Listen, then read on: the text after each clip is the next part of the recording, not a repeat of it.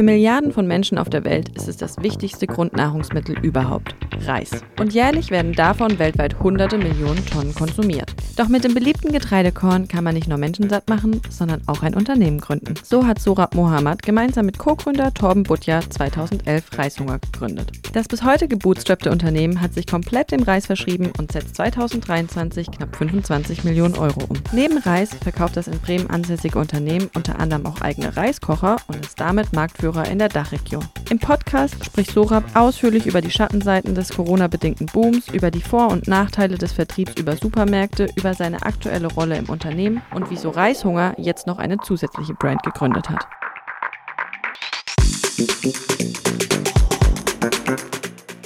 Sorab, schön, dass du heute da bist. Gerne. Warum Reis? Warum Reis? Ähm, Reis äh, war schon immer irgendwie so ein Leidenschaftsthema. Nein, Quatsch, überhaupt nicht. Also tatsächlich ist das so, dass mein Mitgründer und ich, Torben, Ja. äh, wir haben zusammen studiert und dann haben wir ähm, ähm, nach dem Studium oder zum Ende des Studiums lange darüber nachgedacht, äh, was wir gründen wollen, ob wir was gründen wollen. Und dann fragte Torben irgendwann, äh, Sorab, was gibt es im Iran, was es in Deutschland nicht gibt? Also Hintergrund, meine Eltern sind aus, äh, sind aus dem Iran. Und dann meinte ich spontan Reis. Das war jetzt irgendwie auch ehrlich gesagt nicht so richtig ernst gemeint, aber ähm, auf einmal waren wir irgendwie beide still und dachten, hä, das ist vielleicht gar nicht so eine schlechte Idee. Und dann sind wir der Idee weiter nachgegangen. Also war zuerst tatsächlich die Idee da, dass ihr was zusammen gründen Genau, wollt. richtig. Und dann habt ihr euch überlegt, was. Und habt Genau. ihr damit habt ihr mit Reis angefangen oder mit den Reiskochern? Weil als ich das erste Mal euch äh, wahrgenommen habe, ich glaube, es war lustigerweise, waren wir mal für so einen gleichen Award nominiert. Ja. Von Amazon, so ja, ja, ja, des da habe ich. Johannes auch kennengelernt tatsächlich. Ja, ne? Ja, Ähm, und äh, kurz davor ähm, haben wir euch das erste Mal äh, da wahrgenommen. Dann hatten wir auch euren Reiskocher Mhm. in, äh, in unserem Office, der jeden Mittag ähm, uns da sehr geholfen hat. Aber ich habe euch mit dem Thema Reiskocher wahrgenommen. Ja. War das Das- das, das erste? Nee, also tatsächlich sind wir gestartet mit Reis und Mhm. zwar mit sechs verschiedenen Reissorten. Äh, was wir gemacht haben, ist, dass wir ähm, einfach uns überlegt haben, wir wollen jetzt die besten Reissorten aus den verschiedenen Ländern holen, die so Mhm. zur Verfügung stehen. Also zum Verständnis, es gibt, ja, es gibt nur so grobe Schätzungen, aber es gibt mehrere tausend verschiedene Reissorten auf der Welt. Also man muss sich das wirklich vorstellen wie Kaffee, ähm, äh, oder Wein oder Schokolade oder so. Ne? Also einfach ein Naturprodukt, ähm, welches äh, natürlich in unterschiedlichsten Qualitätsstufen äh, vorhanden ist. Und wir haben uns damals überlegt, okay, wir wollen jetzt mal die besten XY-Reissorten holen. Ja. Und dann haben wir äh, ähm, uns tot telefoniert, bis wir in Japan einen ähm, äh, Bauer gefunden haben, der uns seinen Sushi-Reis zur Verfügung stellt. Das war sehr, sehr schwierig. Äh, dann haben wir in Italien jemanden gefunden, der uns äh, den Risotto-Reis zur Verfügung stellt. Dann haben wir in äh, Indien jemanden gefunden, der uns Basmati gibt und so weiter und so fort. Äh, so sind wir gestartet. Und äh, das, wofür du uns äh, wahrgenommen hast, äh, der Reiskocher, das ist dann hinterher entstanden. Ähm, also ähm, eher so, ich würde sagen, ein Jahr oder eineinhalb Jahre später nach Start. Wie kam die Idee zustande? Die Idee kam eigentlich dadurch zustande, dass wir gesagt haben, okay, Reis ist ja super, ähm, wir finden das Lebensmittel auch geil und äh, wir haben es auch geschafft, äh, damit irgendwie Attraction zu kriegen ähm, und haben dann auch dieses äh, Produktsortiment erweitert, also sowohl in der Tiefe als auch in der Breite. Also wir haben noch mehr verschiedene, äh, noch mehr Reissorten geholt und dann auch verschiedene Größen angeboten. Ne? Also Probierpackung 200 Gramm, Standardpackung 600 Gramm und dann halt die Family-Packung 3 Kilogramm. Ähm, aber dann sind wir relativ schnell, schnell darauf gekommen, dass ähm, Leute uns gefragt haben, so hey, wie macht man den Reis jetzt eigentlich so richtig gut? Also ist ja geil, dass es ein hochwertiges Korn ist, aber wie macht man den? Und das wurde dann Teil von unserem Konzept, den Leuten nicht nur den besten Reis zu liefern, sondern den Leuten auch zu erklären, wie man den Reis zubereitet. Und der Reiskocher eignet sich dafür natürlich hervorragend, weil du eigentlich nichts weiter machen musst, als das richtige Reis-Wasser-Verhältnis zu kennen, reinzukippen, auf den Knopf zu drücken und dann geht's los. So ist die Idee entstanden. Wie viel Umsatz? Wann habt ihr gegründet? 2011? Äh, wir haben 2011 gegründet. Und genau. der Reiskocher kam wann ungefähr? Ungefähr so 2013. Wobei der auch eine kleine Historie hat. Also am Anfang hatten wir ähm, Fremdmarken. Ähm, das heißt, wir haben einfach Wir sind als Händler aufgetreten, haben Reiskocher von anderen Marken gekauft ähm, zum, zum Händlerpreis und haben sie dann entsprechend auf unserer Plattform verkauft. Ähm, und dann haben wir aber irgendwann nach und nach angefangen, unsere eigenen Reiskocher zu entwickeln. Äh, das hat natürlich Jahre gedauert, bis wir die Lieferanten äh, und Herstellerkontakte hatten und dann äh, die ganzen verschiedenen Versionen und Farben und Größen, die es da gibt, zu sourcen. Aber ähm, äh, genau, ich glaube, der erste Reiskocher müsste so irgendwann 2000, Ende 2012, Anfang 2013 von einer Fremdmarke angeboten, angeboten worden sein. Und wie viel Umsatz macht der Reiskocher? Auf eurer Webseite ist der ganz links, also der ist die erste Kategorie ja. und dann kommt euer und Reis. Und dann kommt der Reis. Also ähm, wir sind tatsächlich der Marktführer für Reiskocher ähm, in Dach. Also es gibt keine Firma, die mehr Reiskocher verkauft als wir. Ähm, das müssten ungefähr irgendwas zwischen 30, 35 Prozent des Umsatzes sein. Und der Rest ist Reis. Also ist die Stückzahl viel größer beim Reis, weil der Reiskocher, was kostet so einer? 100 Euro? 150? Ähm, also wir haben alles möglich. Also es ist ja nicht der Reiskocher, sondern es ist die Reiskocher-Kategorie. Ja. Ähm, und der, der ich glaube, der kleinste fängt irgendwie an bei 30, 40 Euro, das Einsteiger-Ding. Ähm, und dann geht es hoch bis, ich glaube, 300, 400 Euro haben wir auch noch einen. Ähm, von daher ähm, äh, genau, macht der Reiskocher ähm, ähm, 30 bis 35 Prozent äh, des Umsatzes aus. Allerdings ähm, ähm, macht der Rest nicht Reis, sondern äh, quasi die ganzen anderen Foodprodukte. Mhm. Also ähm, wir haben ja dann ähm, neben Reis auch angefangen, weitere Foodprodukte anzubieten, die irgendwie passen. Also wie zum Beispiel Currypasten, Kokosmilch, äh, also alles, was man irgendwie so aus der asiatischen Welt äh, kennt hat dann irgendwann Einzug in unser Produktportfolio äh, gefunden. Dazu gibt es eine ganz lustige Anekdote, weil letztes Jahr hatten wir unseren Snoxalting Adventskalender und da wart ihr auch in einem Türchen drin Aha. und ihr habt ein bisschen zu früh angeliefert, ja. ausgemacht. Irgendwie so zwei Monate vorher hat es plötzlich geklingelt. Okay. Und dann kam die Palette und dann waren wir so, ja, hm, okay, wo stellen wir die jetzt hin? Und das war so ein Zweierset, also Reis und dann die Paste dazu. War auch ein bisschen größer. Und dann waren wir so, hm, naja, okay, wir haben so eine Callkabine da hinten, die wird echt selten benutzt, nur so von einem Team. Dann haben wir das da reingestellt und irgendwann nach zwei Wochen hat mir jemand geschrieben aus dem Finance-Team, hat gesagt, ey, Romy, nix für ungut, aber das, äh, ich kriege immer Hunger, wenn ich da hinten drin sitze. Und es hat wirklich, dann bin ich da mal reingegangen, weil ich dachte so, ja, ich bin da nie drin, lass ja. mal da hinstellen. Und es hat wirklich noch bis Weihnachten, es war schon lang raus, alles, ja. ne, hast du immer noch da bis reingegangen und dachtest so, oh, irgendwie ähm, komisch. Ja, ja, ja, total. Also bei uns ähm, hat man auf jeden Fall die ganzen spicy Lebensmittel. Wir haben, äh, wie gesagt, Currypasten, mit denen ihr jetzt eure Erfahrungen gemacht habt. Wir haben Soßen, scharfe Soßen, äh, passende Gewürze. Also alles, was man irgendwie so, wie gesagt, auch aus dem ähm, ethnischen Bereich kennt, so. Ähm, in, in, äh, also oftmals in Bio, cool gebrandet und gut abgeschmeckt. Ähm, so hat sich das sozusagen das Konzept weiterentwickelt. Okay. Genau. Den letzten Umsatz, den man von euch so findet, war 2018, glaube mhm. ich, mit 7,5 Millionen. Mhm. Dazwischen ist super viel passiert. Ja. Ich glaube, auch der Einzelhandel kam noch dazu. Da würde ich gleich gerne noch mit dir drüber ja, sprechen. gerne. Ähm, wo seid ihr jetzt ungefähr für die Einordnung? Also wir werden jetzt ähm, dieses Jahr irgendwo um die 25 Millionen sein. Okay. Das ist unsere aktuelle Größe, ähm, per Umsatz gemessen. Mhm. Und genau, das, das, das Besondere vielleicht bei uns, ich glaube, bei euch ist es auch so, das letzte Mal zumindest, als ich mit dem Johannes drüber geredet habe, war das so. Also wir, wir sind komplett gebootstrapped. Also wir haben, wir haben von Tag 1 kein, kein VC-Money oder so etwas angenommen, sondern wir haben von Anfang an darauf gesetzt, alles selbst aus eigener Hand zu machen und aus eigenen Mitteln zu wachsen. Und äh, diesen Modus haben wir bis heute, also 13 Jahre später, beibehalten. Ähm, genau, und deswegen ist es ein sehr stetiger, ähm, ich würde sagen, gesunder Umsatz, den wir in den letzten äh, 13 Jahren hingelegt haben. Ähm, und an der Stelle sind wir gerade. Also auch immer noch profitabel. Ich glaube, genau. im zweiten Jahr seid ihr profitabel gewesen. Genau, richtig. Äh, wir sind durchgängig profitabel mit einer kleinen Ausnahme von vor zwei Jahren.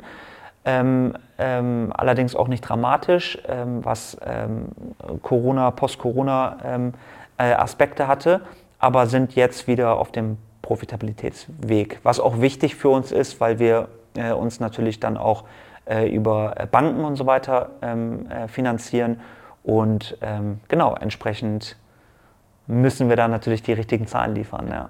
Ist Corona, war das, ich hätte jetzt aus Bauchgefühl gesagt, Corona war super wichtig für euch. Alle das war Leute, super wichtig. Alle waren daheim und mussten für sich selbst kochen, oder? Total, ja. Das war, das war, eine, das war ein kompletter Schub für uns, ne? ähm, der, der, da 2020 entstanden ist.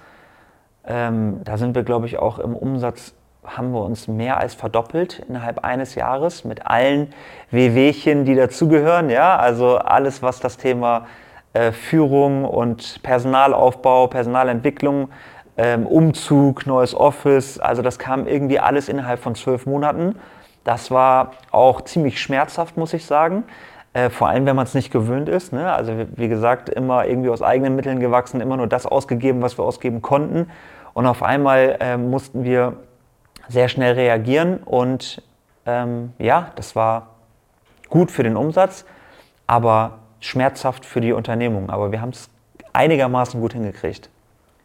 Man kann sich jetzt Corona, also es ist alles so passiert, wie es passiert ist. Ja. Aber wenn du dir jetzt aussuchen könntest, hätte Corona gegeben für mhm. euer Unternehmen und es hätte es nicht gegeben. Also mhm. Also man muss jetzt Corona mit Krankheitsfällen, Sterbefällen weglassen, ich weiß, aber nur für die wirtschaftliche Entwicklung ja. und was es mit sich gebracht hat für das Unternehmen, würdest du sagen, ja, immer noch gut mhm. oder das Wachstum war zu schnell? Ja.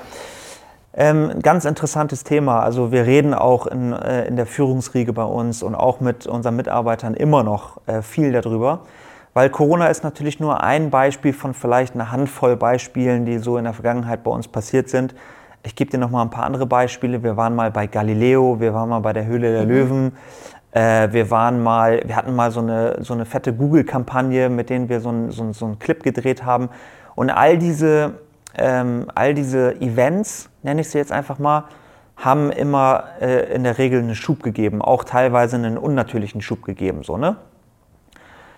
Und ich kann das gar nicht so sagen, alles kommt mit Vor- und Nachteilen. Natürlich ist es geil zu sehen, okay, die Umsätze springen äh, nach oben, aber du musst die Umsätze ja auch bedienen können. Und Corona, muss ich sagen, war vom Ansatz her natürlich umsatztechnisch gut für uns, aber weil du es auch gerade so gesagt hast, vielleicht ein bisschen zu schnell. Also es war, hat dann auch irgendwann einfach keinen Spaß mehr gemacht, ne? weil du morgens ins Office gegangen bist und in der Regel irgendwie, keine Ahnung, zwölf Probleme lösen musst. Und dann ist auf einmal irgendwie Corona, alle Leute sind im Homeoffice, du kannst niemanden so richtig erreichen, weil äh, vielleicht ähm, die, äh, die, die Erreichbarkeit da auch noch nicht so etabliert war und so. Äh, und auf einmal hast du statt zwölf Probleme 58 Probleme, die du lösen musst. Ja? Und, dann, und dann leidet auch der Spaß ein bisschen drunter und so. Und von daher, ich beurteile sowieso Unternehmertum immer auch aus dem Spaßfaktor. So. Das war immer mein Ansatz weil sich selber irgendwie wegballern mit der Arbeit, das kann jeder. Ähm, aber dabei Spaß haben und zu gucken, okay, was, was, will ich machen, was will ich nicht machen, das ist eben eine Kunst, glaube ich so. Und das muss ich sagen, das war zu fremdgesteuert. Was war das Letzte, was du gesagt hast, was du nicht mehr machen willst? Oh, ähm, tatsächlich ähm, ähm, ist das noch gar nicht so lange her. Ich habe mich vor einem Jahr ungefähr oder vor eineinhalb Jahren eigentlich dazu entschieden, operativ ähm, äh, rauszugehen, also quasi keinen direkten Personalführung, äh, keine direkte Personalführung mehr zu verantworten. Ähm, das hat dann, der Transformationsprozess hat ungefähr ein halbes Jahr gedauert. Das heißt, ich bin so seit einem Jahr operativ raus und das ist, würde ich sagen, ganz aktiv meine letzte Erinnerung, wo ich ganz klar gesagt habe, ey Leute, ich weiß nicht, ob ich der Beste bin, um Teams zu führen. So, das ist so das Letzte, was ich gesagt habe. Wenn jemand zuhört und überlegt, ah, vielleicht geht es mir genauso, an was hast du es festgemacht? Tatsächlich habe ich es daran festgemacht, ähm, was ich eben gerade schon erwähnt hatte dass ich, ähm, also wie viel Spaß ich einfach bei der Arbeit habe. So, ne? Also wenn ich morgens aufstehe, wie geht es mir körperlich, wie geht es mir mental? Ähm, und da habe ich einfach gemerkt, gab es mehr Tage, äh, wo es mir sozusagen körperlich oder mental nicht gut ging, als Tage, wo es mir richtig gut ging. Und ähm, weil dieser Shift relativ plötzlich kam, ja. habe ich auch relativ plötzlich reagiert. Ähm, die Transformation dahin hat ein bisschen gedauert, aber die Entscheidung ist relativ plötzlich gefallen. Und ähm, ich muss auch sagen, das war eine gute Entscheidung, weil ähm, wir haben zwei ähm, Geschäftsführer ähm, hochgezogen, die bei uns auch vorher schon in der Firma waren, auch schon in verantwortungsvollen Positionen waren. Das ist einmal Stefan und Thomas, die machen das super und die haben auch richtig Bock auf das Thema äh, Personalführung, Personalentwicklung. Und warum sollte ich oder irgendjemand, ne, mhm. weil du es ja allgemein gerade gefragt hast, etwas tun, wo man sich selber denkt, ey, das können irgendwie andere besser als ich. Ne? Und das war so der Hintergrund. Wie sieht dein Aufgabenbereich heute aus, wenn du sagst, du bist operativ da eigentlich raus? Ja, ich bin ja mit Privatjet heute gekommen und mhm. davor war ich äh, golfen. ne? Schön wär's. Nein, ähm, ich habe ähm, äh, nach wie vor natürlich, ähm, also ich bin nach wie vor Inhaber der Firma Reishunger mit äh, 50 Prozent. Ich habe ähm, weiterhin natürlich die Funktion, dass ich äh, unsere Geschäftsführung strategisch berate und ähm, auch viel ähm, äh, wir sprechen auch viel über Erfahrungen, ähm, über Erfahrungswerte, vor allem was das Thema Innovation angeht. Und ja, ich versuche den Jungs irgendwie dabei zu helfen, die richtigen Entscheidungen zu treffen. So. Und das kostet ähm, alles zwischen fünf Stunden pro Woche bis 20 Stunden pro Woche, würde ich sagen. So. Von daher, das ist immer noch ein, ein, ein Job, der, der eine Woche gut, ganz gut ausfüllt, in der Regel. Ja. ja. Johannes, was haben wir in der Vergangenheit gemacht, wenn wir einen absoluten A-Player gebraucht haben und den in am besten in den nächsten 7 bis 14 Tagen? Wir haben auf WhatsApp dem lieben Jan Lütje von Start to Finish geschrieben, denn in der Vergangenheit haben wir einige wirklich ganz, ganz wichtige Stellen mit ihm gemeinsam besetzt. Zum Beispiel Arne, Teamlead, Performance Marketing oder Edwin und Marina, beide auch ganz wichtige Rollen im Performance Marketing. Also ohne ihn hätten wir das nicht geschafft. Und Jan Lütje mit Start Finish unterstützt nicht nur uns, sondern hat auch Boa, Purelay, Störtebecker in der Vergangenheit unterstützt und dort die absoluten A-Player für die Firmen eingestellt. Und wenn auch ihr gerade auf der Suche seid, dann könnt ihr jetzt einen kostenlosen Discovery Call mit Jan buchen. Einfach unter startofinish.de slash Termin und ihr könnt euch einfach mal über einen Zukunftsplan für euer Recruiting mit ihm austauschen. Wann seid ihr in den Einzelhandel? Ich glaube, weil das war bestimmt auch noch mal ein großer Schub für euch, oder? Äh, nicht wirklich. Also der Einzelhandel, ich kriege das ab und zu mit, weil der natürlich immer mh, hm, sehr sichtbar, mhm. die Sache sehr sichtbar macht. Aber beim Einzelhandel ist es tatsächlich so, wir haben von Anfang an gesagt, so, lass uns mal fokussieren auf äh, Online. Und wir haben das eigentlich seither auch beibehalten. Nun ist es aber trotzdem so, dass wir durch die ganzen Events, also Corona, ähm, Hütte der Löwen und so weiter und so fort, immer wieder für, ähm, äh, für Schlagzeilen gesorgt haben, äh, die dann natürlich auch Einkäufer oder von, äh, irgendwelche Händler darauf aufmerksam gemacht haben, hey, da gibt es irgendwie eine Reismarke, die das anders macht als, als, als die Großen. Und ähm, wir haben nie sozusagen den Hörern nicht abgenommen, weißt du? Also wir haben den Hörer abgenommen und haben mit den Leuten gesprochen und haben einfach versucht, mit den Leuten eine Lösung zu finden. Ich sage das deswegen, äh, also ich erkläre das deswegen äh, so, so ausführlich, weil der Lebensmitteleinzelhandel sehr besonders funktioniert. Also man hat einmal sozusagen die zentral geführten Konzepte wie zum Beispiel Alnatura oder äh, andere Bio-Supermärkte, und dann hat man die dezentralen Supermärkte, die mhm. eben nicht zentral, also wie der Name schon sagt, äh, funktionieren, wo dann von dir aus äh, richtige äh, Flotten zusammengestellt werden müssen und dann müssen quasi die Regionen eingeteilt werden und dann hast du auf einmal ein Invest von XY Millionen Euro mit 20 Autos und 20 Vertrieblern, die dafür sorgen, dass deine Produkte überall in die Märkte kommen. Das wollten wir nie machen, so. Das ist gar nicht unser Steckenpferd und das können wir auch intern gar nicht abbilden, so. Ähm, und deswegen haben wir uns immer nur um die Märkte gekümmert, die zentral organisiert sind und die sich auf unser Konzept auch einlassen, beziehungsweise deren Konzept wir überhaupt bedienen können. So. Heißt zentral geführt in dem Sinne, ihr beliefert dann eine Kette genau. und die verteilen. Um. Richtig, genau so ist es. Und wir müssen uns nicht darum kümmern, dass Nachbestellungen ausgelöst werden. Wir müssen uns nicht darum kümmern, dass unsere Produkte auf einmal im Markt an anderer Stelle stehen, sondern wir unterhalten uns in der Regel dann mit einer Person, die dann sozusagen für uns die Ansprechperson ist, um die ganzen Dinge zu entscheiden. So. Ähm, um mal deine Frage ganz konkret zu beantworten, wir machen vielleicht ich will jetzt auch nichts Falsches erzählen, aber irgendwo was bei 10% unseres Umsatzes über den Einzelhandel. Das heißt, unser Potenzial ist noch riesig, Ähm, wir werden das sicherlich auch noch irgendwann ausschöpfen, aber aktuell ist das kein Fokus. Es gibt ja immer wieder ganz viele, die dann auch im Einzelhandel sind, die auch äh, viel darüber schimpfen. Ja.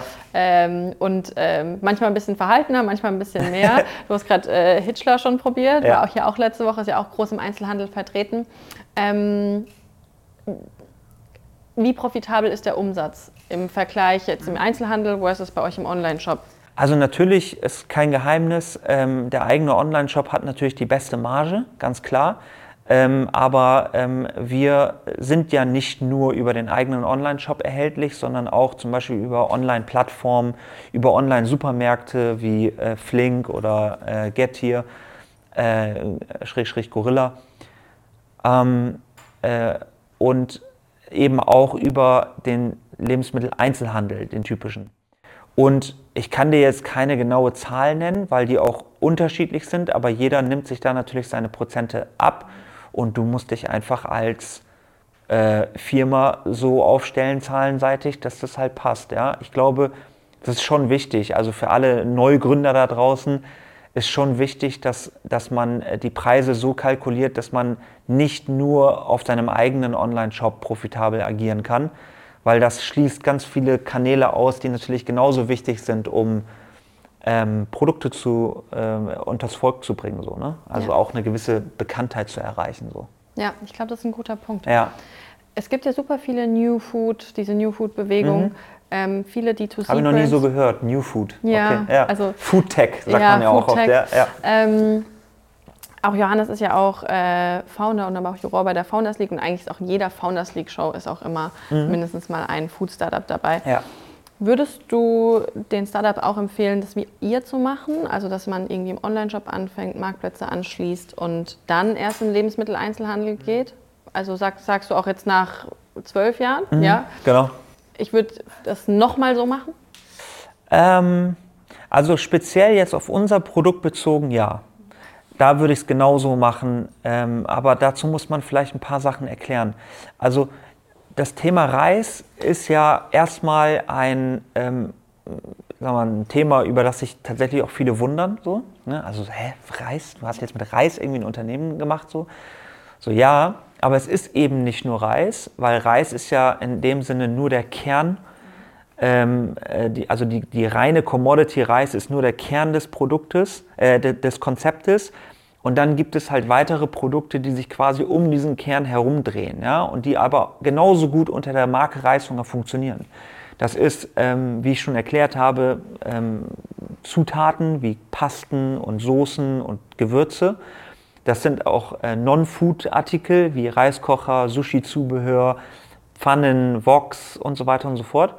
Das heißt, ähm, unser Konzept war von Anfang an darauf ausgelegt, ähm, ein sehr großes Produktportfolio anbieten zu können. Unter der ein und derselben Marke, was by the way auch eine Neuheit ist in dem Sinne, weil es sehr wenige Marken bis gar keine Marken da draußen gibt, die Food und Non-Food miteinander vernünftig vereinen können. Es gibt eine große Brand, die ich auch sehr geil finde, die das genauso gut macht und das ist Nespresso. Ja? Die finde ich natürlich, die machen es perfekt. Ähm, und einen ähnlichen Weg gehen wir halt auch mit Reis und dem Reiskocher. Und ähm, das bietet aber das Konzept Reis oder das Produkt Reis sehr gut an. Es gibt sehr viele Produkte da draußen, Foodprodukte da draußen, die keine weiteren Assoziationen aufwerfen können oder, oder wo es sehr schwierig wird, ähm, äh, irgendwie vernünftige Produktportfolios zu bauen, die, Beispiel? äh, die, die, die zum Beispiel sehr groß sind. Ja? Äh, keine Ahnung, du kannst ja einfach mal durch den Supermarkt äh, äh, gehen und dann siehst du halt sehr viele Produkte, wo es oder sehr viele Marken, die halt wirklich eine Ein-Produkt-Strategie fahren, ne? oder maximal eine Zwei-Drei-Produkt-Strategie fahren. Dann gibt es das mal mit Zucker oder ohne Zucker Ja. und dann so. Aber dann bist du irgendwie bei einem Produktportfolio von drei, vier, fünf Produkten und damit kannst du keinen vernünftigen Online-Shop bauen, weil einfach dein Warenkorb wird nicht groß, äh, groß genug sein, dass das profitabel läuft. Und für diese Ideen würde ich immer eher versuchen, über Händler zu kommen. Seien es, äh, äh, also lass es ähm, äh, Offline-Händler sein oder halt Online-Händler. Ja. Genau. Also zusammenfassend, es ist nicht, also auch für Reishunger war es super, mit einem Online-Shop zu beginnen und dann quasi in die anderen Bereiche zu gehen. Aber nicht jedes Konzept ist darauf aus, also kann da äh, so funktionieren. Und Nudeln? Weil Nudeln ja. habt ihr jetzt auch gestartet, ne? Nudeln haben wir auch gestartet, weil wir einfach auch wieder, ähnliche Story wie vorhin beim Reiskocher, ja, über die letzten zehn Jahre immer wieder Fragen gestellt bekommen haben, so hey, warum macht ihr nicht eigentlich auch Nudeln und so? Und dann haben wir einfach irgendwann mal einen Test gestartet, haben mal ein paar Produkte auch unter Reishunger ähm, äh, im Nudelbereich verkauft.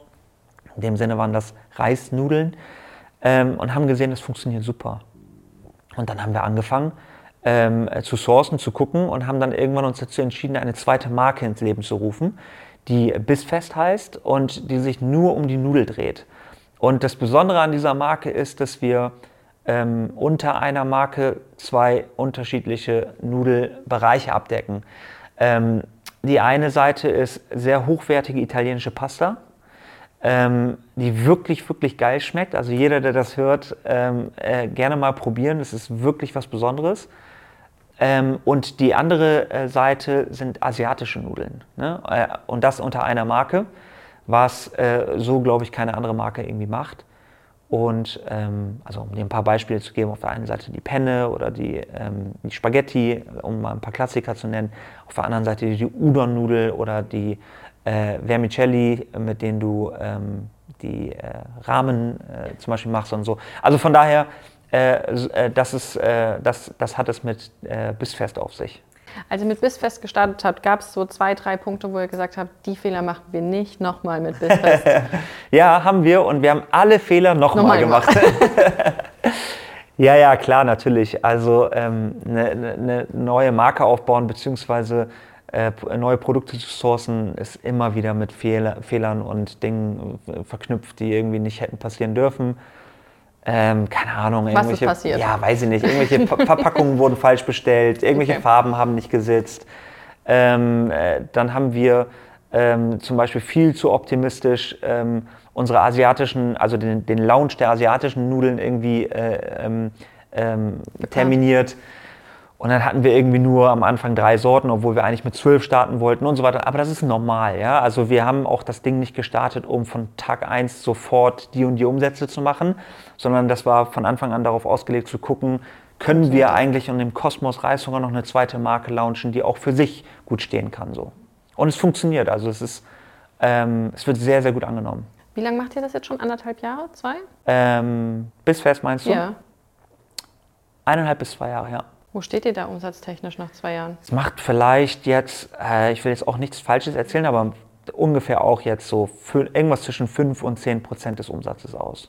Okay. Genau. Das ist ja schon nach anderthalb Jahren. Absolut. Ist das nicht schlecht? Ja, und wir haben da noch einiges vor. Also da kommen noch ein paar richtig, richtig geile Produkte, ja. ähm, so dass wir ähm, da auf jeden Fall weitermachen. Ja. Ich habe noch zwei Sachen bei euch im Online-Shop gesehen, mhm. über die ich gerne sprechen würde, weil ich die sehr interessant fand und ähm, die anders sind als andere mhm. Online-Shops. Zum einen habt ihr die RAZ. Ja. Die ich musste gerade kurz überlegen, was du meinst. was ist das? Wir sagen intern immer die RATZ. Die RATZ. Ja. Äh, die Reis Allgemeine Zeitung, oder? Reishunger Allgemeine Zeitung. Reishunger ja. Allgemeine Zeitung. Ähm, warum habt ihr das gemacht? Ja, und wie viel Arbeit ist es? Weil ja. es sieht nach Arbeit aus. Ja, ja, ja, ja. Das ist eine sehr gute Frage und das ist eine Frage, mit der wir uns natürlich intern äh, oft beschäftigen. Und ich weiß auch genau, warum du diese Frage stellst. Interessanterweise fragen immer nur andere Unternehmen. Ja? Also ähm, ich weiß also genau, wo das herrührt. Ähm, wir, haben, wir haben die RATS deswegen gemacht, weil wir einfach daran glauben. Wir glauben daran, dass es äh, was Besonderes ist für unsere Kunden, ähm, für Neukunden und Bestandskunden, äh, einfach zu sehen, dass wir unsere Produkte lieben, ja? dass wir die geil finden, dass wir im Detail uns mit diesen Produkten auch beschäftigen und ähm, dann einfach diese drei, vier Seiten pro Quartal einmal durchgestalten und auf den Weg bringen. Ähm, es war am Anfang sehr viel Aufwand, ähm, den kann ich gar nicht beziffern. Inzwischen ist das ein ziemlich guter, standardisierter Prozess, der durchläuft. Natürlich ähm, sind unsere Designer und Texter äh, immer wieder aufs Neue gefragt, so, weil wir natürlich auch nicht immer das Gleiche machen wollen.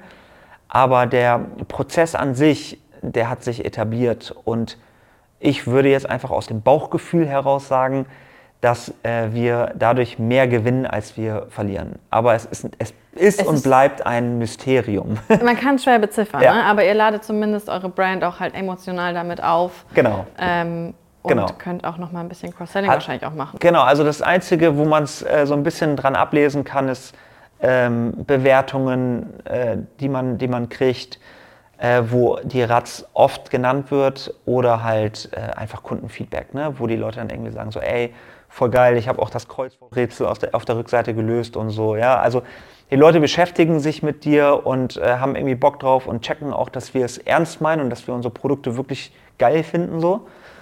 Und ähm, wenn das erreicht ist bei ein paar Leuten, dann ist das mir schon wert. Ja.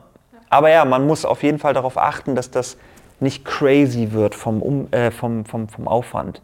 Äh, ich kann das, ich, ich, ich sehe auch manchmal Sachen, wo ich so denke, so, weiß jetzt nicht, ob das äh, so wirklich, weißt du so? Ja. Also es gibt so ein paar, vor allem Händler, also Online-Händler, die Fremdmarken führen, ja, die dann, ähm, äh, wo dann irgendwie das Zeug zu dir nach Hause kommt und dann machst du es auf und dann ist das irgendwie so eine Magnet-Karton äh, äh, und dann ist das irgendwie so in so Papier eingewickelt und dann nochmal ein Sticker drauf und so, weißt du, und dann noch so ein, so ein, so ein, so ein äh, Ding, was persönlich vom Packer unterschrieben wurde, ähm, wo ich mir so denke, so, ähm, ich weiß nicht, ob jeder so agiert, aber ich habe nur nach Preis geguckt. So, ich habe nur da gekauft, äh, gekauft, wo ich irgendwie die größten Rabatte kriege, weißt du? Und dann, wenn die meisten Kunden bei dir im Onlineshop so agieren, dann würde ich eventuell mir zumindest überlegen, welchen Aufwand ich wirklich dafür betreibe. So, ne? ähm, aber das ist ja evidentermaßen bei uns nicht der Fall, weil von den 350 bis 400 Produkten, die wir im Onlineshop haben, sind 99,9% Reishunger gebrandet. Das heißt, wir sind auch gar nicht vergleichbar in dem Sinne. Aber ich glaube, genau den Prozess, den du gerade beschrieben hast, den laufen super viele Startups Ja. und Unternehmen durch. Die fangen irgendwie an, Ja. dann läuft's, dann perfektionierst du alles, dann Genau. bietest du auch deinen Kundenservice rund um die Uhr, Montag bis Ja, Sonntag genau. bis 24 Uhr Ja. an. Ähm, wir hatten auch mal so personalisierte Karten. Am Anfang hatten wir auch noch ein Lager intern. Da hatten wir so Karten für jeden ähm, Mitarbeiter. Der hatte dann sich da vorgestellt, die mit reingelegt, Mhm. Ja. nochmal unterschrieben. Also genau das, was du Ja. beschrieben hast.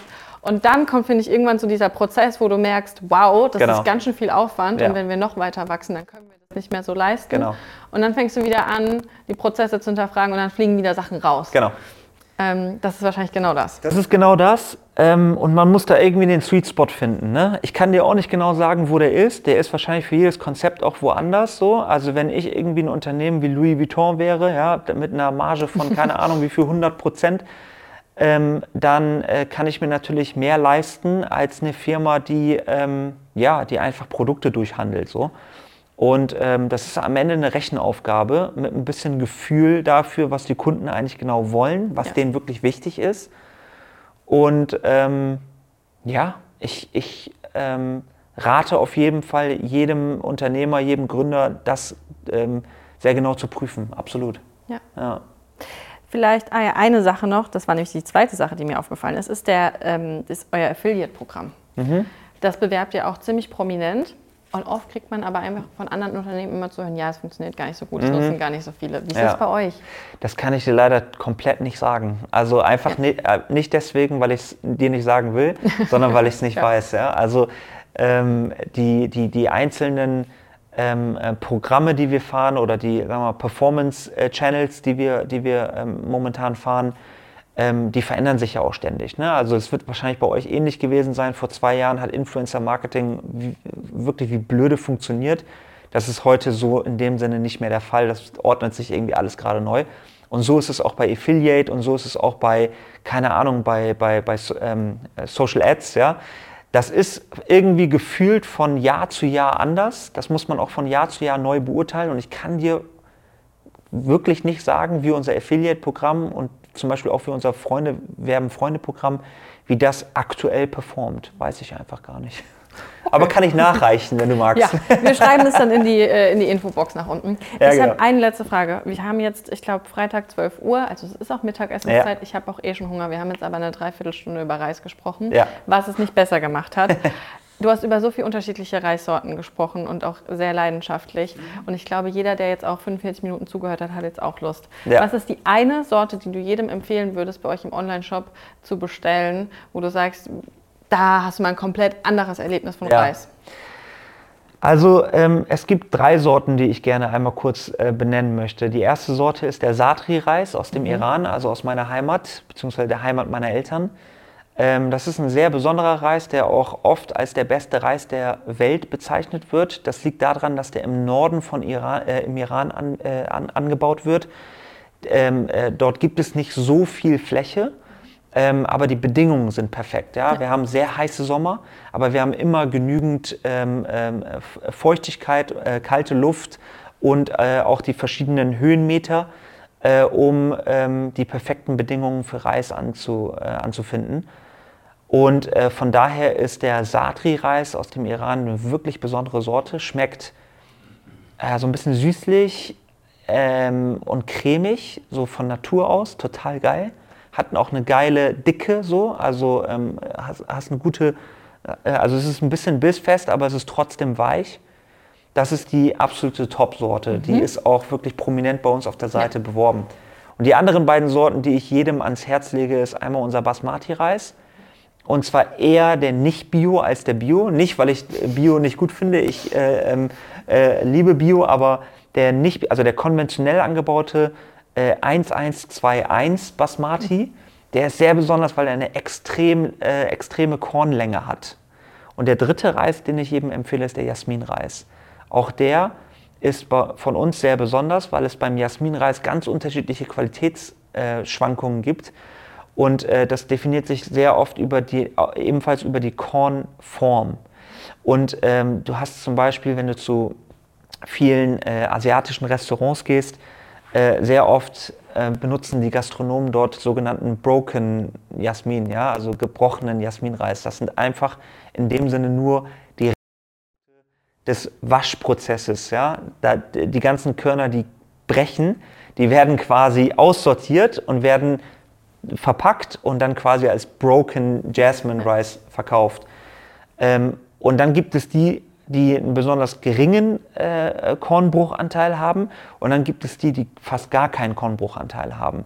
Und das schmeckst du. Das ist tatsächlich ein, ein anderer Geschmack, wenn da ähm, äh, ungebrochener Jasminreis äh, sozusagen mit deinem Curry serviert wird. Daher empfehle ich diese drei Sorten: Satri, Basmati, Jasmin. Da mache ich halt heute Abend mal eine Bestellung fertig. Ja, sehr gut. Das hat mich jetzt sehr interessiert. Danke dir, dass du heute da warst Gerne. und die Zeit genommen hast. Hat mich Auf sehr gefreut. Fall. Mich auch. Und äh, alle, die sich jetzt Reis machen, guten Appetit. Ne? Guten Appetit, guten Reishunger. guten Reishunger. Ja.